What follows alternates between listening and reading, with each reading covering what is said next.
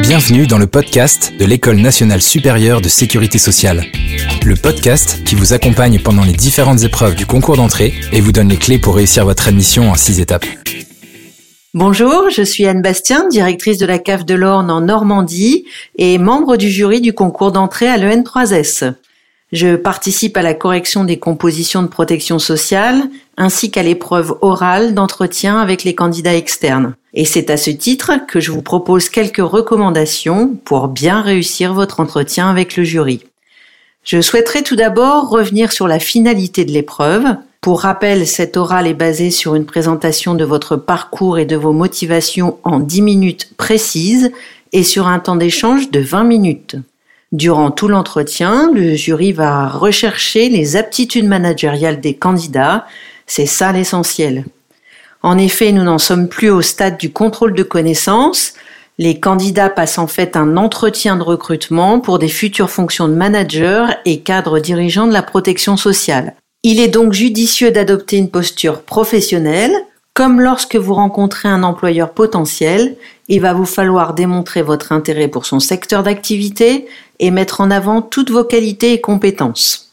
Au cours de la présentation et des échanges, le jury, par ses questions, va chercher à comprendre ce qui motive le candidat et quelles sont ses aptitudes pour exercer les missions d'un manager. Aptitudes acquises si l'on bénéficie déjà d'une expérience professionnelle ou bien sûr aptitudes potentielles qui seront à développer lors de la scolarité. Les valeurs portées par la sécurité sociale sont souvent mises en avant. C'est bien, mais c'est encore mieux si elles sont étayées par des expériences personnelles probantes.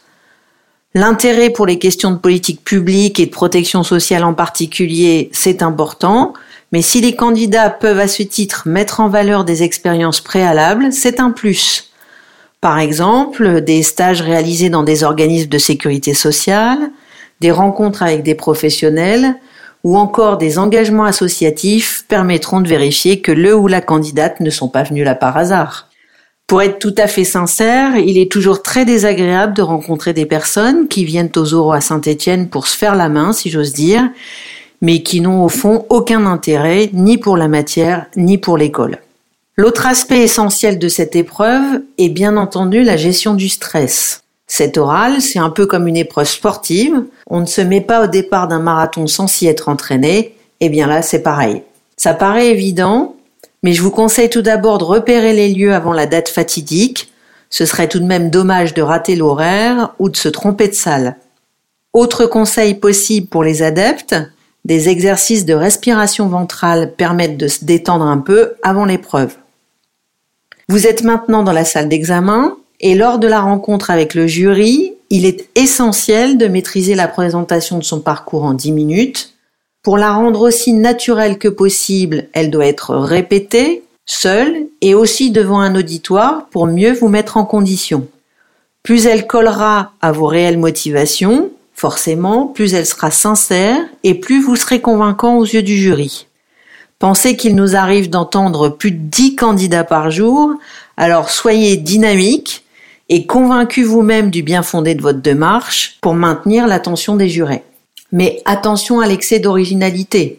Simple, direct et efficace sera toujours mieux que de vouloir épater le jury qui pourrait avoir la tentation de pousser le candidat dans ses retranchements. Il est bon également de connaître l'essentiel des fonctions des membres du jury, car naturellement, leurs questions pourront correspondre à leur centre d'intérêt professionnel. Et pour ça, les profils LinkedIn aident bien, alors surtout n'hésitez pas à vous y référer. On ne cherchera pas à vous mettre en difficulté, ce n'est pas le but. Tout au plus, s'il pourra y avoir quelques questions de mise en situation parfois un petit peu déstabilisantes, projetez-vous simplement dans la situation et là encore, restez vous-même. Ce qui compte, c'est qu'au sortir de l'entretien, vous ayez donné envie au jury de vous embaucher que l'on ait envie de travailler avec vous parce que vous serez en capacité de gérer sereinement des équipes, des situations ou des projets complexes, et ceci avec courage, juste ce qu'il faut de dynamisme et justesse dans vos décisions. Les missions au sein des organismes de sécurité sociale sont passionnantes, mais elles demandent de l'énergie et de la persévérance sur le long terme. Si vous n'arrivez pas à convaincre cinq personnes d'un jury plutôt bienveillant, ce sera certainement plus difficile ensuite avec des services, quelle qu'en soit la taille, avec des partenaires souvent exigeants ou à des moments de crise intense comme nous pouvons en vivre. En résumé, de l'intérêt manifeste pour les questions de protection sociale et une posture professionnelle sont deux atouts essentiels pour réussir votre entretien.